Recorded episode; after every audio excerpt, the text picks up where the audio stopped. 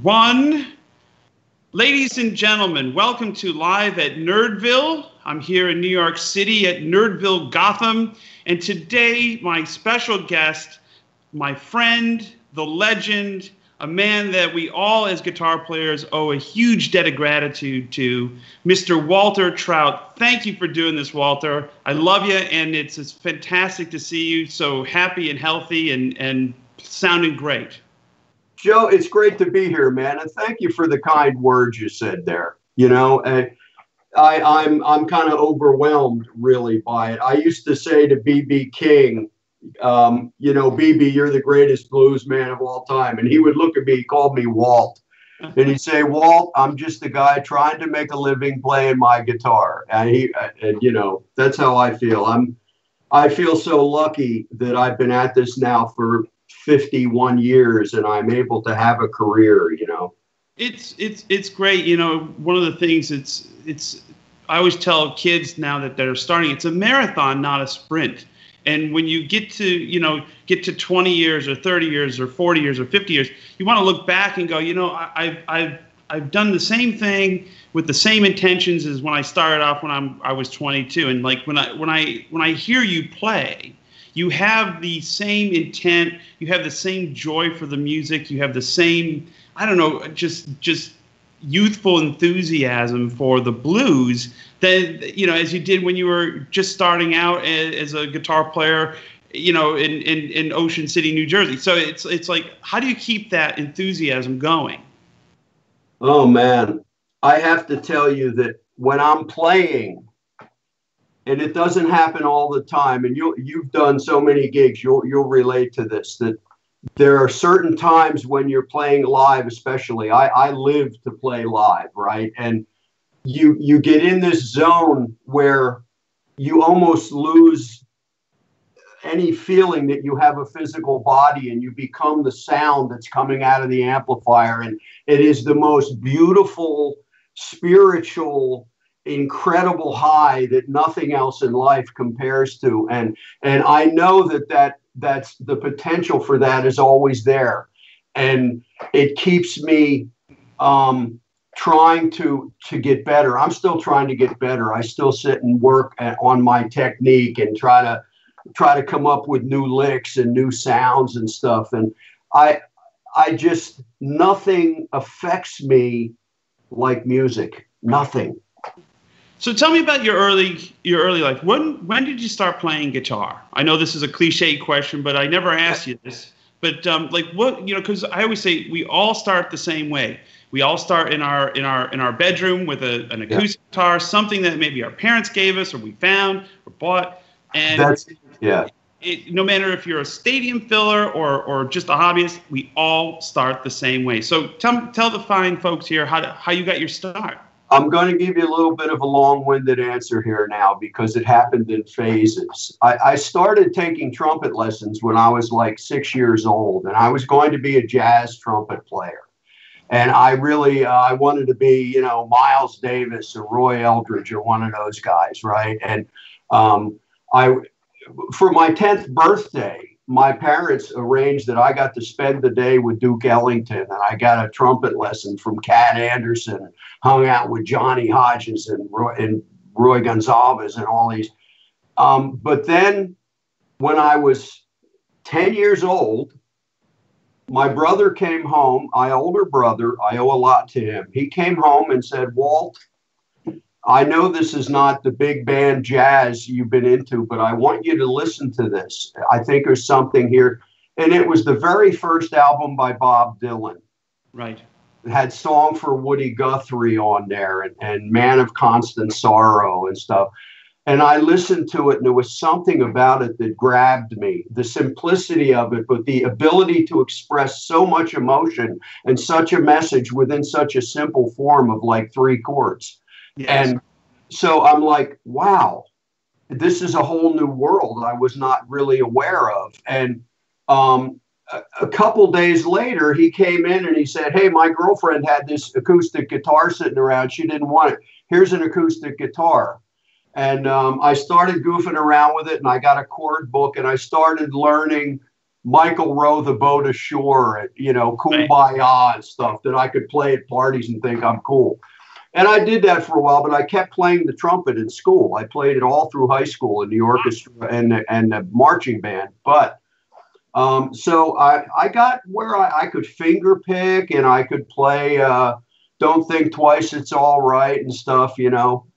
But then, and, and you will hear this story from guys of my generation, you'll hear it from a lot of them.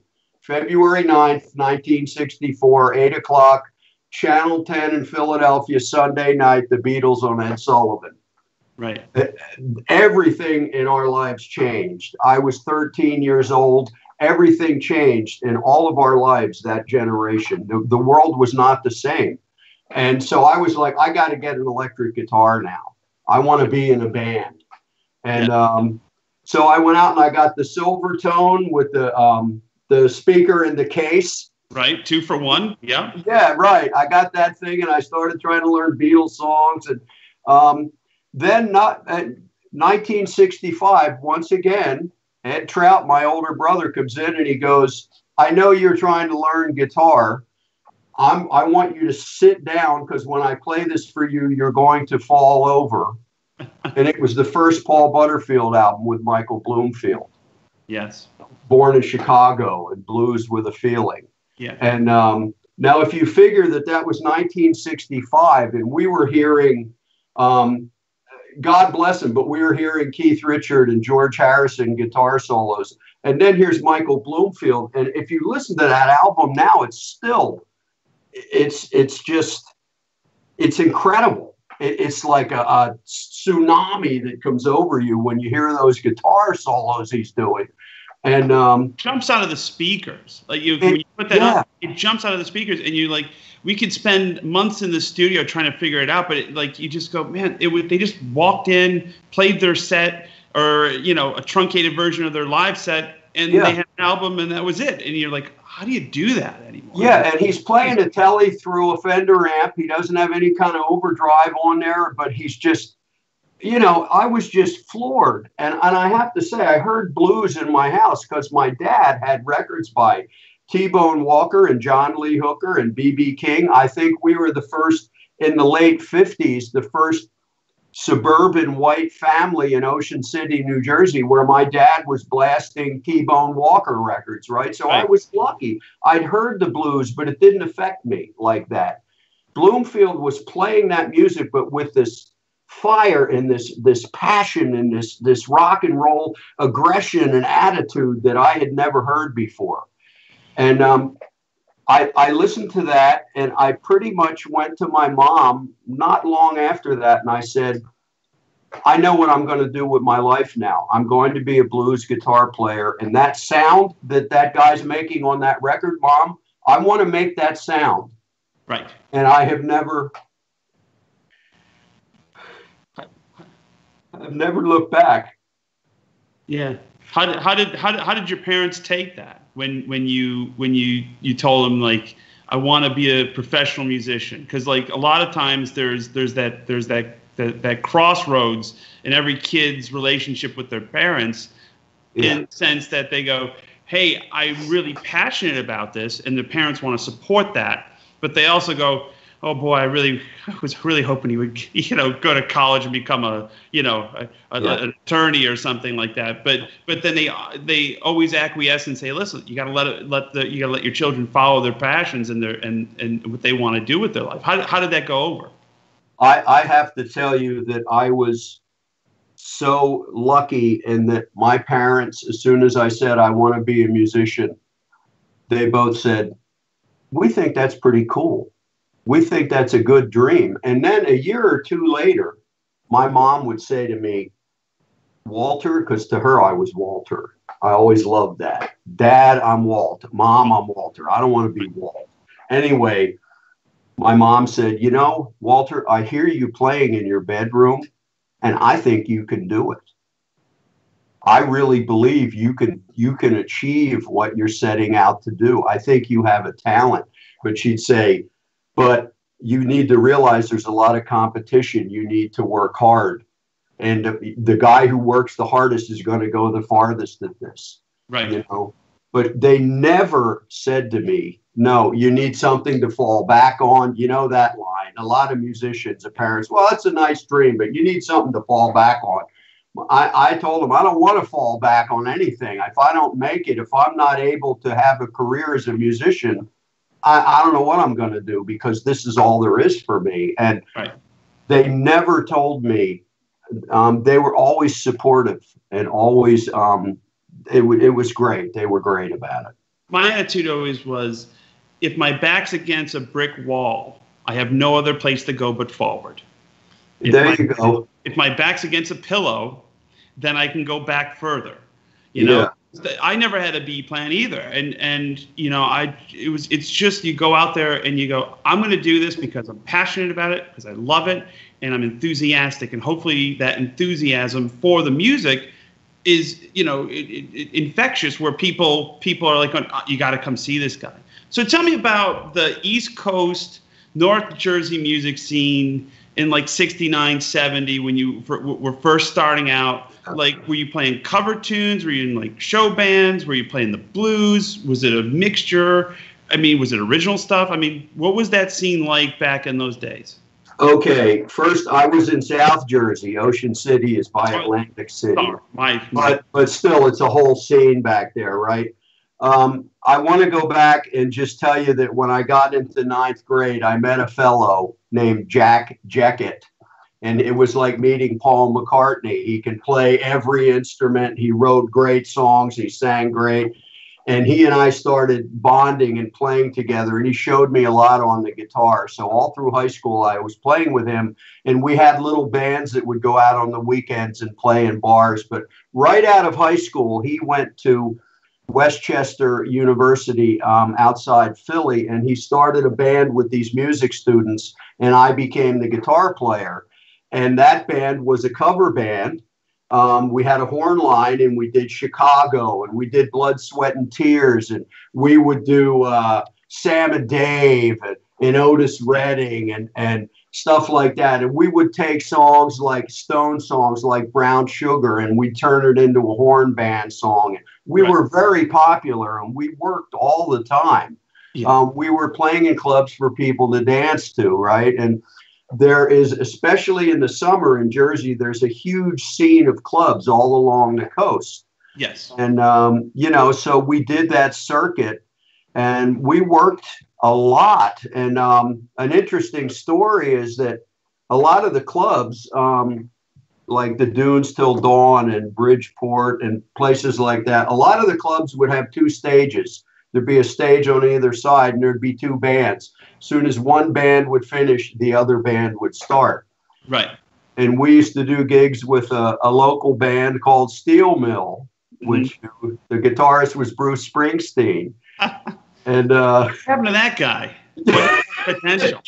but he was playing lead guitar and, and he wasn't that good of a lead guitar player. And they were doing covers too. You had right. to do covers to work in the clubs. We were all 17, 18 years old, right? And yeah. um, I used to tell him, man, you know, you got to work on your guitar playing, man. And uh, I thought I was hot stuff, you know. And uh, right. I say, man, you know, we'd be outside in the parking lot, you know, and I, go, man, you got to work with your guitar playing, man. And he'd go, well, I'm writing songs, and I go, well, I hope they're good songs, man, you know, because, uh, and uh, so that was interesting. But that band, we worked for a while, um, and then I, it sort of things fell apart a little bit, and and I kind of kind of took the band and I got rid of the horn line and I started doing all my own originals in fronting the band. And at that point, nobody wanted to hear us anymore.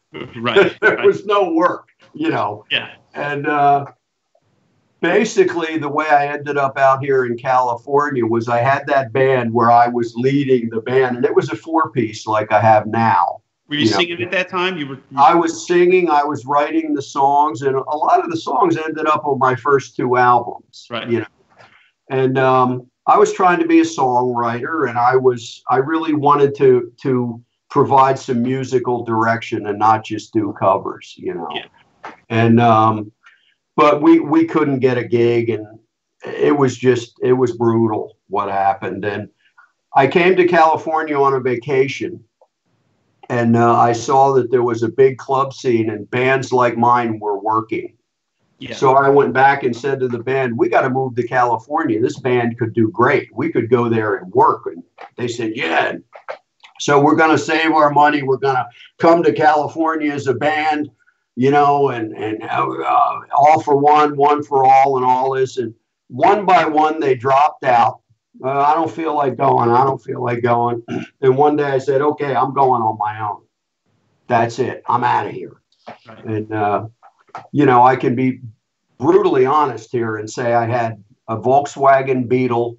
In that Beetle, I put a Fender Super Reverb. I, I, put the back seat down. I had a Fender Super Reverb, a Gibson 335, a Martin D28, a mandolin, a trumpet, all my clothes. Um, let's be brutally honest. I had a half a pound of weed, 30 hits of LSD, and 150 bucks and uh, I hallucinated my way to California. Stuff a guy can use, you know. you know, this you know, was 1974. Okay. You know, it's really interesting because you know over the last month I've gotten to interview like a, a bunch of my heroes and friends and legends and you know great guitar players, and one of the common denominators of the of the last month it has been very eye opening to me. It's like, and, and myself included, I started on the trumpet when I was four. Really? And, yeah, Neal Schon started off on the saxophone and the oboe. You were a trumpet player. There's a lot of brass early, you know, early musical experience for guitar players being in the, you know, a brass instrument. And yeah. and it's it's I never I I could never get anything out of the trumpet. And my dad had a, a, a Gibson SG and a, and a guitar amp. And once he played an A chord, I go, I want involved in that. I don't want to involve. Sure. Yeah. So when you got to California, how did you run into guys like you know John Lee Hooker, you know Percy Mayfield, the the great Big Mama Thornton? I mean, you your your your list of people that you've played with, backed up, co- collaborated with is I mean it's extremely impressive. I mean that you were there with those people in their prime. Yeah. Well, I got to California and I just started going around to clubs and saying, "Hey, can I sit in?" You right. know, I, Were you I in Los Angeles at the time? Excuse me? You're in Los Angeles at the time? Well, I was in Orange County, which Orange is where County. I still am. Yeah, and um, so I'm I'm 45 minutes south of yeah. Los Angeles, so it's basically LA. It's one big city, but. I started going around to clubs and asking, "Can I sit in?" And um, the first gig I had, I went into a club in Corona Del Mar, and they had this incredible country band um, and it was guys who, who, were playing with Dolly Parton. These amazing guys, but none of them could sing. yeah. Their vocals were horrible. And I went up and, um, you know, I'd had a few drinks and I said, dude, I know every song by Hank Williams, Merle Haggard, Buck Owens, Patsy Cline, you name it. I know those songs. Let me sing one with you. Right. And I got up and I sang I Fall to Pieces and I got the job. I became the stand up lead singer in a country western band. And I did that for a while. That's and, amazing. Um, I said to them, you know, I play guitar. And they said, well, we have guitar players. We just need a singer. And a couple weeks later, after I had saved my money, I went out and bought the Stratocaster that's on the cover of all my records. Right. And I brought it in and I said, Look, I just bought this. Could I try it? And they said, Yeah, play a song. And they said, you never told us you could play like that. And I became the lead guitarist at that point. But um, what when it really took off for me though, I was at a party. My girlfriend, um, I had a girlfriend in Los Angeles, and we went to a party in Laurel Canyon, and there was Jesse Ed Davis. I'm sure you know Jesse Ed Davis. And I was like in awe. And somebody said, Jesse's looking for either a keyboard player or a rhythm guitarist for his band. And I went over and said, Hey, man, I- would like to audition for your band. And he said, Who have you played with? And I said, Well, I was in a bar band in Jersey. And he said, I just made a record with John Lennon. The bass player there just made a record with Rod Stewart. The drummer there plays with Steve Miller and Van Morrison. You think you can hold your own? I said, What do you got to lose? Let me play it anyway, I ended up getting a gig. And uh, so I played with Jesse Ed Davis for two years. And um, I learned so much from him. so much. Some of it would have been better if I didn't learn it. I might not have had to get a second liver. But um, mu- musically, he was an incredible influence on me. And um, he became my dear friend and my mentor. And I spent two years running around LA playing the, the Starwood and Gazzarri's and all these clubs with him. And um, that really coming from a little town in New Jersey and suddenly playing with these these guys in LA who were the guys, right? Um, here's a, here's a here's a question for you, and we're you know I've known you for a long time, and you're the sweetest, most humble person I know, but you're also a badass and can hang with anybody at any time. Where did that fearlessness come in when you were like? you're talking to Jesse Ed Davis, and, and I go, I was in a bar band in Jersey, and you're surrounded by all these people with resumes. Where did that fearlessness come in? And like, well, just give me a shot. And then when you got the shot, not only getting the gig but flourishing in it. How how did where, where does that come from? Is that is that an East Coast thing, or is that just is it part of your personality? Going, there's there's the failure is not an option. Well, I, it's funny you say an East Coast thing. I hadn't thought about it, but I think um, part of growing up in Jersey, you know, I mean, if you watch The Sopranos, um, I know it's a fictional show, but those are the guys I grew up with, you know. Um, but I, I never thought of it as, as fearlessness. I thought of it as I'm determined. It's right. determination, and and even like um, you know, when I would meet my idols, um, and I was a kid, I was still able to to want to talk to them and and and relate to them, you right. know, and um, so I, I know there is fear. There's plenty, but yeah. I I believe that you face your fear. Um, right. You face your fear and you overcome it, and you become a better person through it, and you become a stronger person through it. Absolutely. Um, you know, one of one of the things that uh, always, like, you know, I was always curious about is when you were touring with Canned Heat and John Mayall. Yeah. In the '80s, you you had your you had this ability to put your in, indelible stamp because I've been listening to like some you posted some cool YouTubes of you playing with Canned Heat in '83, and then you know you know John Mayall, and and I've been listening to John Mayall um, uh, live behind the Iron Curtain. You know. Oh recently. yeah. Yeah, in Hungary, you know, like when, when that was a big deal.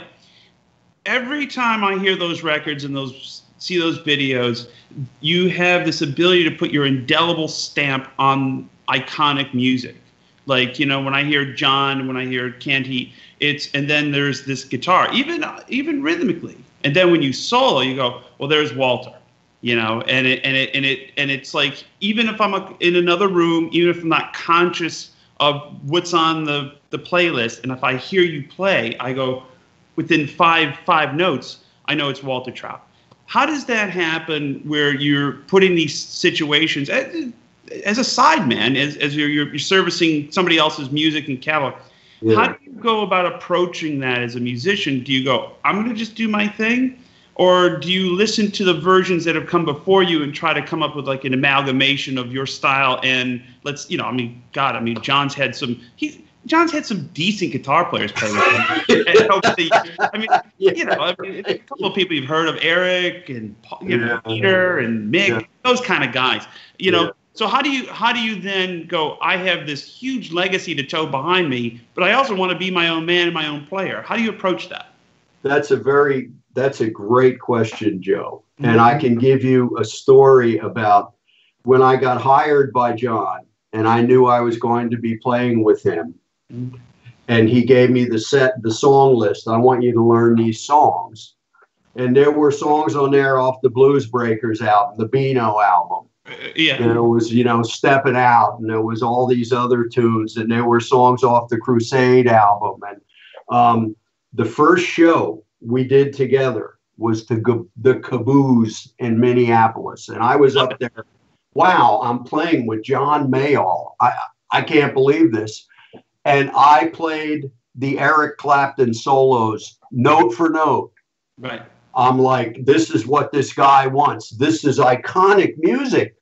Oh, the. Eric Clapton solo on on Hideaway or Stepping Out, they're iconic solos, and I know I learned them note for note, right? Yes. And we came off stage, and he said, "Walter, um, I'd like to talk to you." And I went, "Uh oh," and he goes, "If I'd have wanted Eric Clapton, I'd have called him up.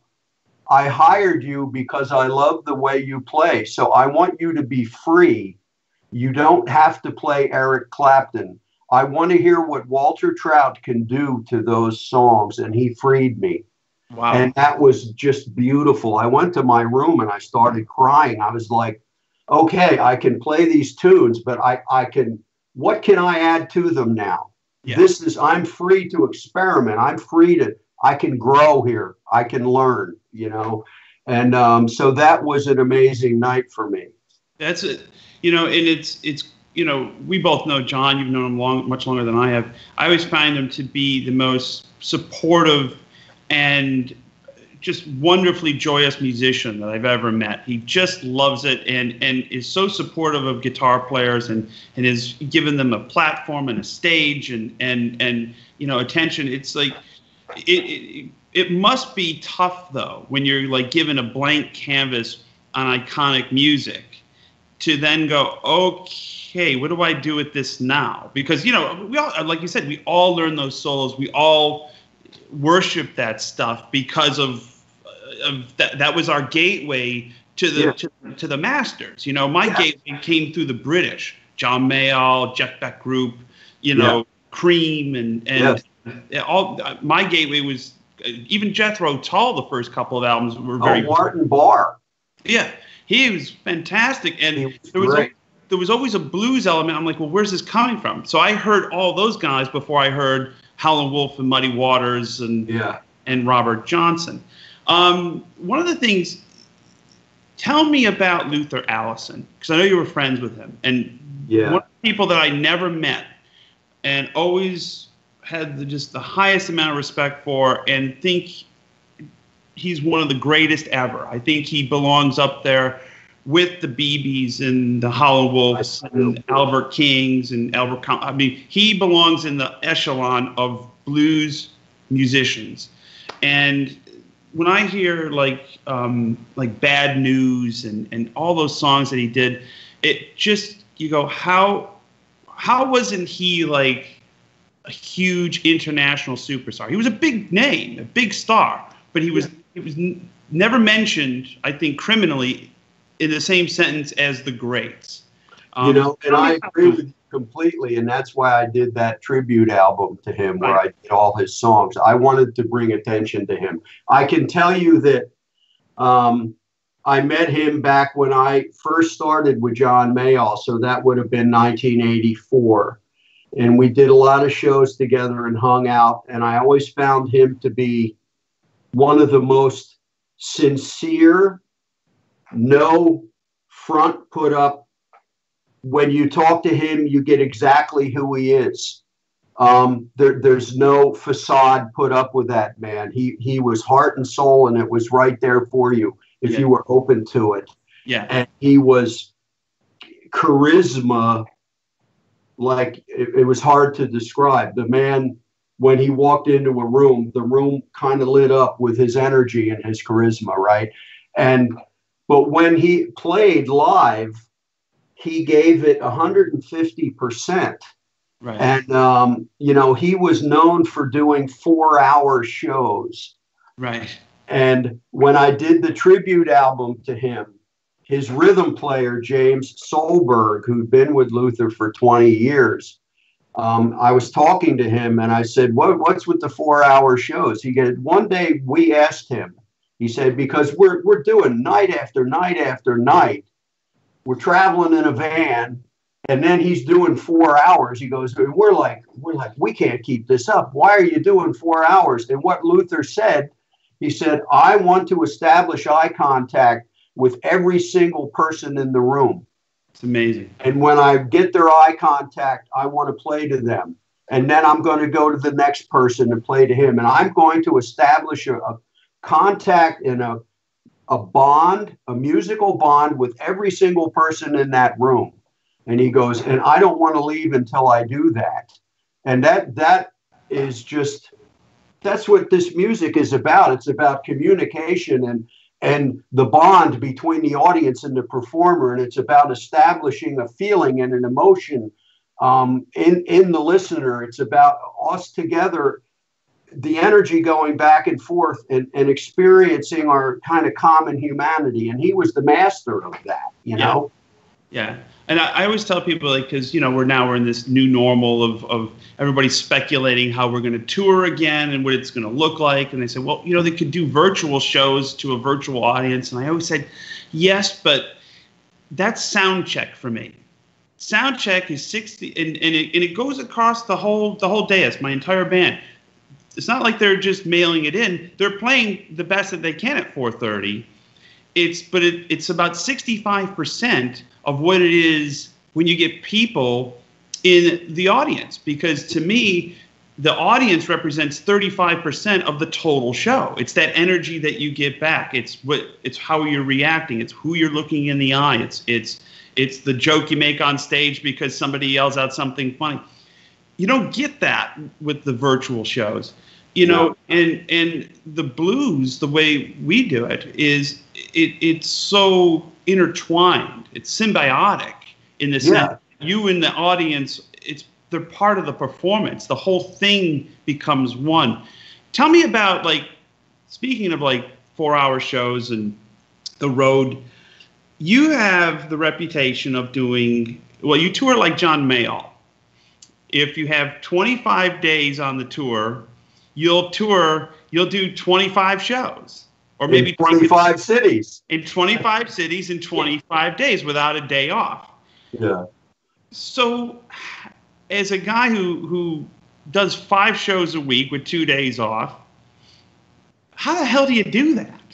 How, eh, eh, how do you how do you you get up every day and you travel? I mean that that is a brutal touring schedule. I mean that makes me look like a like a, a weekend warrior. Well, I can tell you one thing. Um, nobody tours harder than Mr. Mayall. I can't do what he does. I can give you an example. When I first joined him, and this is the honest to God truth, we did a tour, 75 cities in 68 days. Got to think about that one. Oh my God. And and we used to go, complain. We'd be like, "Oh my God, John, you know, come on." And he used to have a phrase. He'd go, "Sleep when you get to L.A." and uh, and he would say, "We're out here to work. You're not on vacation. Yep, you're out here to work." And um, but he always had the way of, of always keeping it lighthearted and humorous. He, he'd be in the dressing room and he'd go, "Well, you guys certainly look like you're just about dead." Yeah. And he'd go, "Well, now we're, let's go out there. Let's see what you're made of. Come on, boys. You know." And yep. um, he would challenge us. Now I, I can't anymore since my liver transplant tour quite the way I used to. I used to do maybe maybe 60 days in a row of without a day off. And um, six, yeah, I, I, would do that. I, I did one time with my band. I did um, 10 week tour of Europe, and I think we had two days off. And those were days that we had like four airplane flights, you know and um, but I I kind of enjoy the challenge. Right. There's sometimes I have to say that I'll be sitting in the I'll be in the dressing room and I'm like, I can't do it. I am completely drained. I'm like a dish rag that has been, and I have nothing more to give. And then you walk out on the stage, and these people stand up and they applaud and they look at you like they're ready they're they're looking to you for something. Right. That they're they're expecting to get from you and and they're you can see the anticipation and the excitement. And for the next hour and a half or two hours you find it in yourself. And it's this incredible experience. Um, now sometimes it's tough. If, if you're in that kind of shape and you go out and you have an audience that's that's kind of just sitting there. What John Mayall would call playing to an oil painting. He right. used to call some of the gigs that. But um, then you have to dredge it up, and then it's a little difficult, right? Yeah, yeah. The But adrenaline. playing off the energy of the crowd, man. It's a, it's that's amazing. That's an amazing feat of endurance. Uh, well, hey, at the end, you get home and you go, "I did it! I did it, man!" You yeah, know. it's a great accomplishment. I mean, when you play the Albert Hall, what do you sound check, or do you sound check? Do you do? I- do you- I played the Albert Hall just once, and I did a sound check. And Well, I actually love the sound in that place. it's great. Yeah, it's incredible. I I what what songs do you sound check? Do you sound check your own material, or do you go, okay, I want to hear. I- It's it's time to bust out the cream covers or the, you know, Yeah, the- you goof around. Um, when I when I sound checked in Albert Hall, though, I I had a band of British guys who were going to back me up. It was not my own band, right. so we went over the songs I was going to do. You right. know, but I, I the sound in there, you know, they've hung those things from the ceiling that look like big balloons or something Yeah. for acoustics, and it's incredible in there sound wise. I mean, stage sound, right? It's it's the best reverb you never had in your amp. Yes, yeah. It's they they should they should sell a plug-in that's the Albert Hall reverb. You know, um, one of the things, you know, we we, uh, you know, one of the dangerous things you could ever do is read articles about yourself or posts or things, and you you came out with a t- a T-shirt a few years back that the same thing has been said about me and many others that have have followed this path and you you actually immortalized it on a t-shirt. Too loud too many notes. Yes. and that's been said to me actually by people you know? How was the show? It was too loud and you played too many notes. Yeah. what what what makes you just you know at, the, at that the, you know because those earworms get inside your head and you're like oh maybe i could turn down or divide by two or whatever. What just says you know screw it i'm just going to do it. I, I am who i am and and it you just let it flow out of you. You know I'm like how, how do you how do you how do you reconcile that? You, you don't let any of that seep into Well, your, your brain. I, I realized at an early point in my career that you're never going to please everybody. No um, especially in the blues, because there's a lot of very opinionated people, right? And uh, I, I just got got a comment yesterday. You're much too busy for me, or something, right? And and the, what you have to do, I, I finally decided. I instead of being up on the stage thinking, oh, I- better censor. I, I feel like playing this lick. I hear it in my head. I want to play it, but that guy out there might not like it. He Right. wants to hear me play one note and, hold it, right? So I better censor it. And and then you're not being honest to yourself. Uh, You know, you and I are not we're not from Clarksdale, Mississippi, and we didn't pick cotton. The way we can be authentic in our music is to be honest, is Yeah. to play who we are and be Yeah. able to go to that hotel afterwards and look in the mirror and go, I gave them Walter Trout tonight. That's who I am. I didn't censor it. I played exactly what I want.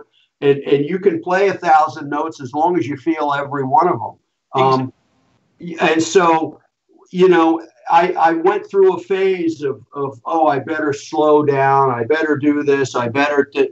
And then I went, no, I have to play what the higher power puts the music in my head and i'm just a i'm a radio. I'm receiving the signal and it's coming through me and i'm not going to stifle it or censor it. I'm going to when i get to the end of my life i'm going to go what i gave them was honest. I, i'm honest. It- it- maybe i'm i'm not this i'm not that I, but whatever talent i've been given i've nurtured it and developed it to the best of my ability and tried to share it with the world. And um, so when I got that, when I got an email from a guy, hey, I came to see you and you played too many notes and you were too loud. I went to my wife, Marie, who's managed my career for years, and I said, I want to own this. I want to proclaim it to the world. This way they know what they get. Instead Right. of saying, hey, how come this? I said, hey, you knew in advance what you were going to get people who come to see me want to hear me play too many notes. And, and um, so, yeah, I put it on a shirt in big, big letters. And I've had a couple people say, you need to break that out again, you know. Love it. I, I thought it was the greatest t shirt ever. Um, question.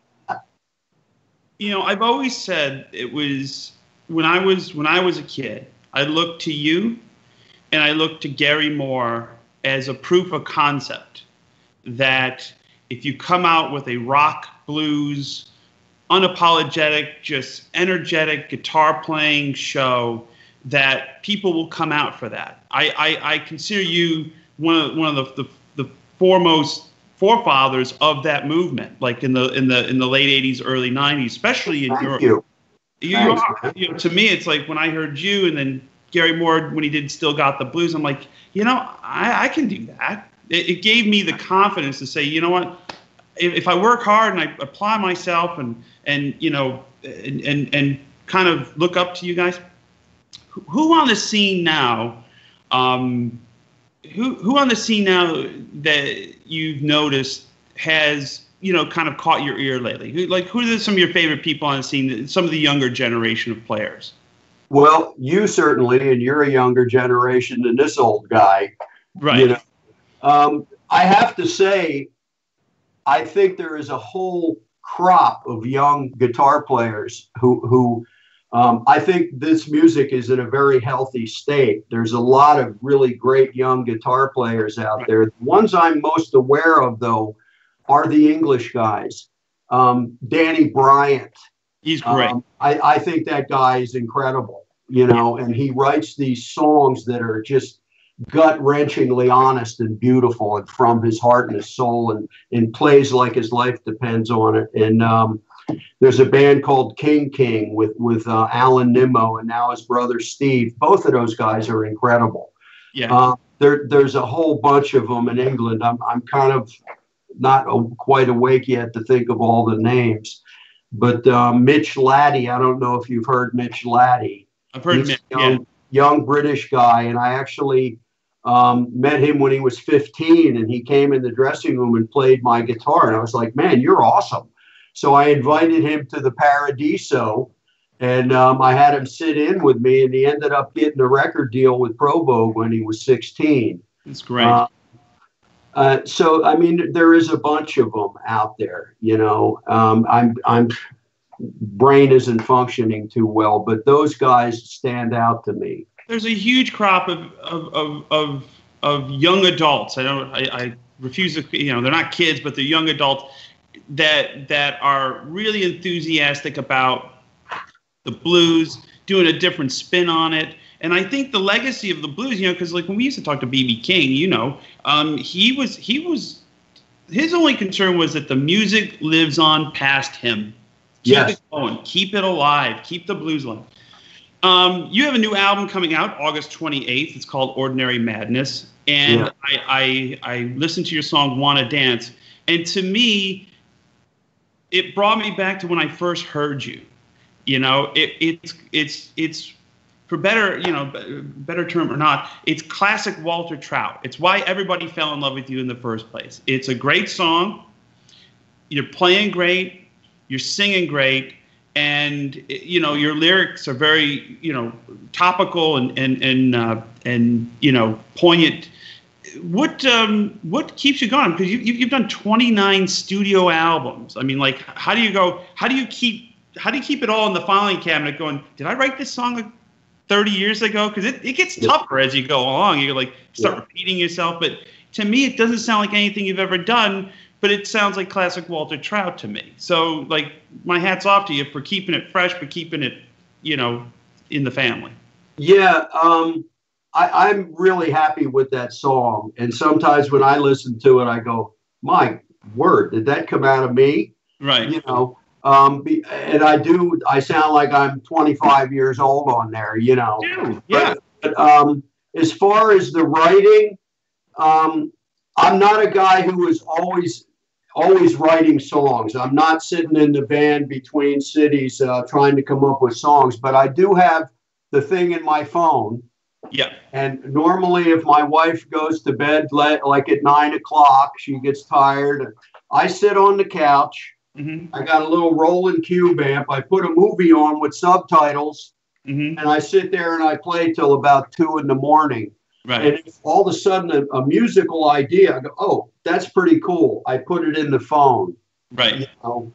And um, also with this album, um, I, I had gone through a period of a lot of sort of self-reflection where I, I, I have to say, since I came out of the liver transplant and came back from it, um, I get a lot of messages, very well-intentioned messages from beautiful people saying, you know, you're an inspiration, and we look up to you, and we look up to you and Marie as a couple, and and I want to say, God, that's great, and and I I love you for it, but I I need you to know, um, I'm still pretty messed up from certain things I went through when, as a kid, and I'm still filled with self doubt at times. It's not so. That's the fearlessness. There's no fearlessness. It's confronting the fear. I'm filled with self doubt, and I'm filled with with um, lots of mental stuff. And I would ride in the van,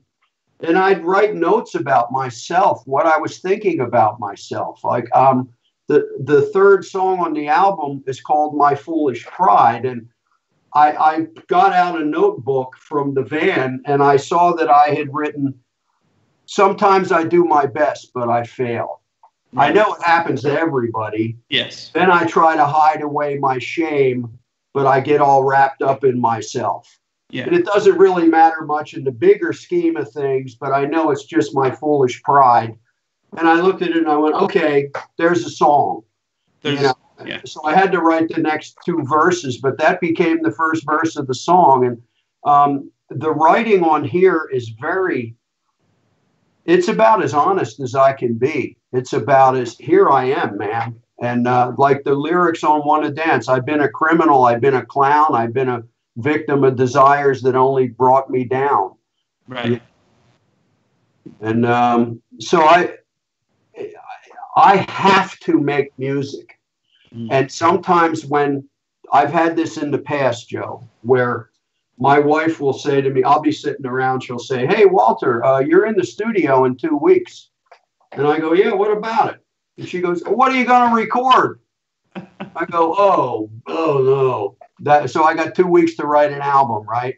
Um, I've, I've gone through that before too, where I have to come up with it quickly. But when that happens, th- there are times where I sit back and I go, 29 albums, 28 albums. I have nothing left to say. Right. I, I'm done. I, I can't I can't come up with anything. And then I hear this. I'm gonna cry here, but I hear the voice of my mom, and she says, Walter, you wanted to be a musician. You're a musician. Now quit whining and make music. Right. What you do is make music. Just make some music. It's what you do, dude. You know? Well, I can attest to how fast you are writing a song. When we first collaborated, I was has to be 13, 14 years ago. We, we, we did a song called "Clouds on the Horizon." Yeah. It was with the late Richie Hayward on drums, and we recorded it in Los Angeles, and and we just we just came up with a groove. You came up with a groove, and we just did a song. And you're like, well, here's some lyrics, and you just jotted them down on a piece of paper. Literally wrote the song on the spot. And it's Well- like, I was like, how do I do that? You well, know? you know the, the great story about that, if you remember, we were going to do "Rock Me, Baby," Right. That's right. Yeah. and and and I had brought in a boogie amp for you, Right. right? And and you went over to the boogie, and you were setting the amp, and you were playing with one hand while you were setting the amp. You had your one of your Les Pauls, and you went dan and dan dan, and I went, "What's that lick?" You said, "I don't know." I said, "We could make a song out of that lick." Remember? Exactly. 20 Exactly. minutes later, we had the song. We had the we had the song. We were singing it, and it was it was great. Before we wrap up, Walter, um, as a guitar geek, I gotta ask you, like like the '73 Olympic white strat, the iconic Walter Trout strat, which I see right over your left shoulder, I, I brought it out. I figured you might want to know about it. and how many gigs do you think that guitar has played in its lifetime? My God. I, I have no idea, man. Um, how about if I sh- just show it to you and we'll try to figure it out? Now, I, but before I bring it over here, you need to know it was bright white. I, I, I bought it off the shelf. It's a 73. I bought it brand new. I'm the only owner. And I was the guy who, because because you're not supposed to like 70 strats, I always like to do when people say you shouldn't do this and you shouldn't do that. I always do it, right? So exactly. This was bright white in 1974 when I bought it off the shelf. Right. And that is what touring uh, with, you know, this is John Mayall and Canned Heat and and uh, John Lee Hooker and Big Mama Thornton and Percy Mayfield and Lowell Fulsom and Eddie Cleanhead Vinson and all those guys. And here's the uh, the headstock. The headstock. But it's uh, that's what that's why uh, I have a problem when Fender does their relics. You know, yes. I go, yes. that's got to be earned. Yeah. I mean, look at the back of this thing. My gut has worn. My gut has worn the finish off. You know. You, and, uh, you know, after all of these years, and knowing that guitar after all these years, today is the first time I realized, and I should be better than this with my eyes, that I the first time I realized it's a hardtail. It's a non-tremolo. Yes. Yeah, I never knew what to do with the whammy bar. Me either. Um, and, and I, you know, I was, I was, my guys back then were, like I say, Mike Bloomfield, Eric Clapton, right, um, Roy Buchanan, and none of them had whammy bars. And and I used to think, well, wouldn't it be cool to see what kind of sounds I can create without a whammy bar, but try to make it sound like it has a whammy bar? Right. And I never knew what to do with the whammy bar except for the dive bombing thing. And and now I watch Jeff Beck and I go, man, I wish I had gotten a whammy bar when I was a kid. I might, you know, because he's uh, taken the whammy bar to a whole new place, right? He's he's yeah, he's out of this world. Walter, yeah. I love you. I th- you're you're an international treasure, and I'm honored to be your friend.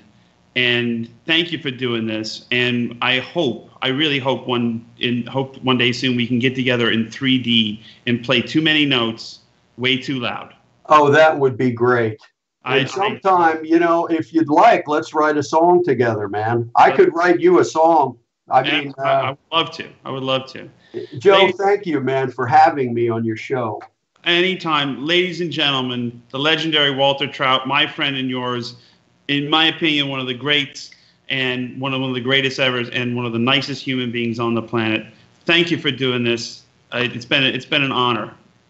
Joe, thank you for having me. It's been an honor, and um, you, you, have been great to me. And I, I, look forward, hopefully, to getting back on that cruise with you sometime and jamming too. That was that was fun. That was quite the um. Yeah. That was quite, that was that was. I call it every time you get more than three guitar players with the proclivity to play a lot of notes. It's Guitar Mageddon. It's awesome. it is awesome. It's what we live for, man. Exactly. All right, ladies and gentlemen, thank you very much. Tune in next week. My guest will be the great Keb' Mo'. My thanks to Walter Trout. Thank you so much. Please give thank my love to your wonderful wife, Marie, and everybody for me.